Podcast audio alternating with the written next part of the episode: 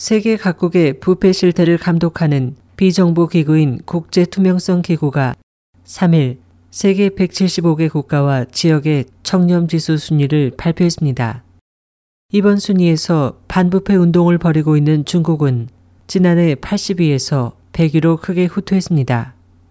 청렴 지수는 공공 부문의 부패 수준을 최고 부패 순위인 0에서 최저 부패 순위인 100까지 지수화하여 국가별로 순위를 매긴 것으로 올해 덴마크는 세계에서 가장 깨끗한 국가로 평가됐으며 북한과 소말리아는 최하위를 기록했습니다.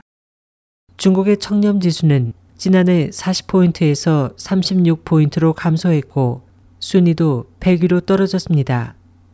이 단체는 보고서에서 호랑이도 파리도 일망타진이라는 슬로건을 내건 중국 정부가 올해 부패 단속에 주력하고 있고 해외로 도피한 부패 관리를 수사하는 등 진전을 보이고 있다고 지적했습니다.